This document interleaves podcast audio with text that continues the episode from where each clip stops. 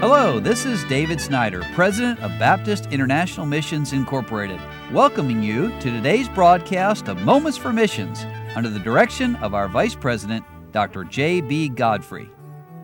Dan and Amy Dwyer, church planting in Uganda. God's been good to us here at BIMI. We have a good number of families working in really all across the country of Uganda. And Dan and Amy worked up in Soroti in the north for many years, and then they moved down to a suburb of the capital city, and they are planning a brand new church. And they talk about faith, and the name of their church is Faith Baptist Church, and they've had a busy start for 2021. National elections in the middle of January required several of our church members to return to their respective villages for voting, and many remained for several weeks to see how the nation would respond to the results. After a week of internet blackout and a three week social media blockage, things began to return to their post lockdown normal. In February, we had a couples conference over Valentine's weekend in March, Amy taught our resumed ladies' Bible study, and we held our first annual Faith Baptist Church Missions Conference. Now, think about it, dear friend. Here's the missionary teaching their church to give, not just to their local church, but to give to help reach the rest of the world. So, that's a good example of faith. And now, Brother Dwyer tells us about families. The government requires an annual meeting for all missionaries under BIMI's registration here in Uganda. We had planned to hold that meeting in January, but it was postponed to February due to the unpredictability of the election season. A total of 43 adults and children attended, and we enjoyed the encouragement of our roundtable discussions, our virtual guest preachers, our home was also the location for this year's Teen MK Overnight. Of course, MK, if you don't know that, means missionary kid. With the help of another missionary couple, we hosted 15 teenagers. And another way we enjoyed ministering to families was through premarital counseling.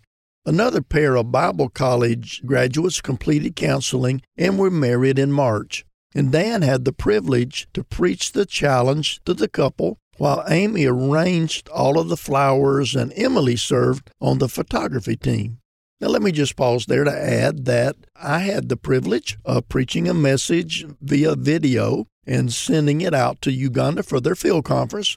And I talked to them about balancing your family life and ministry life. And that's so important anywhere, but especially on the mission field.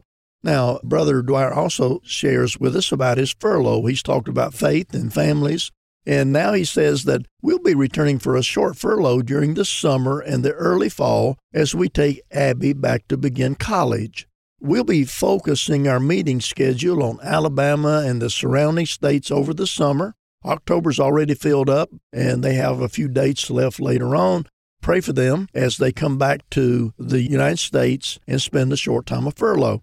And then would you please pray for them as they plan and design the process for the new Faith Baptist Church land? They're looking at putting up a new church building. And then pray for their furlough preparations, physical, ministerial, emotional, logistical. And then pray for Tony and Christy Applegate and our Faith Baptist Church servant leadership as they continue church ministry. But one of the advantages of having multiple missionaries in a country is when one family is gone, another of our families can step up, fill in, keep the work going. And the Dwyers are praising the Lord for safety through the election period, for the new Christians who are growing in their faith, for the edifying conferences for couples, missionaries, and missions, and for the opportunity to see many people come to know Christ this past year. You have been listening to Moments for Missions. For further information, please write to BIMI, P.O. Box 9, Harrison, Tennessee 37341, or call us at 423 344 5050. Or you can visit us online at www.bimi.org. Until next time, may the Lord richly bless you.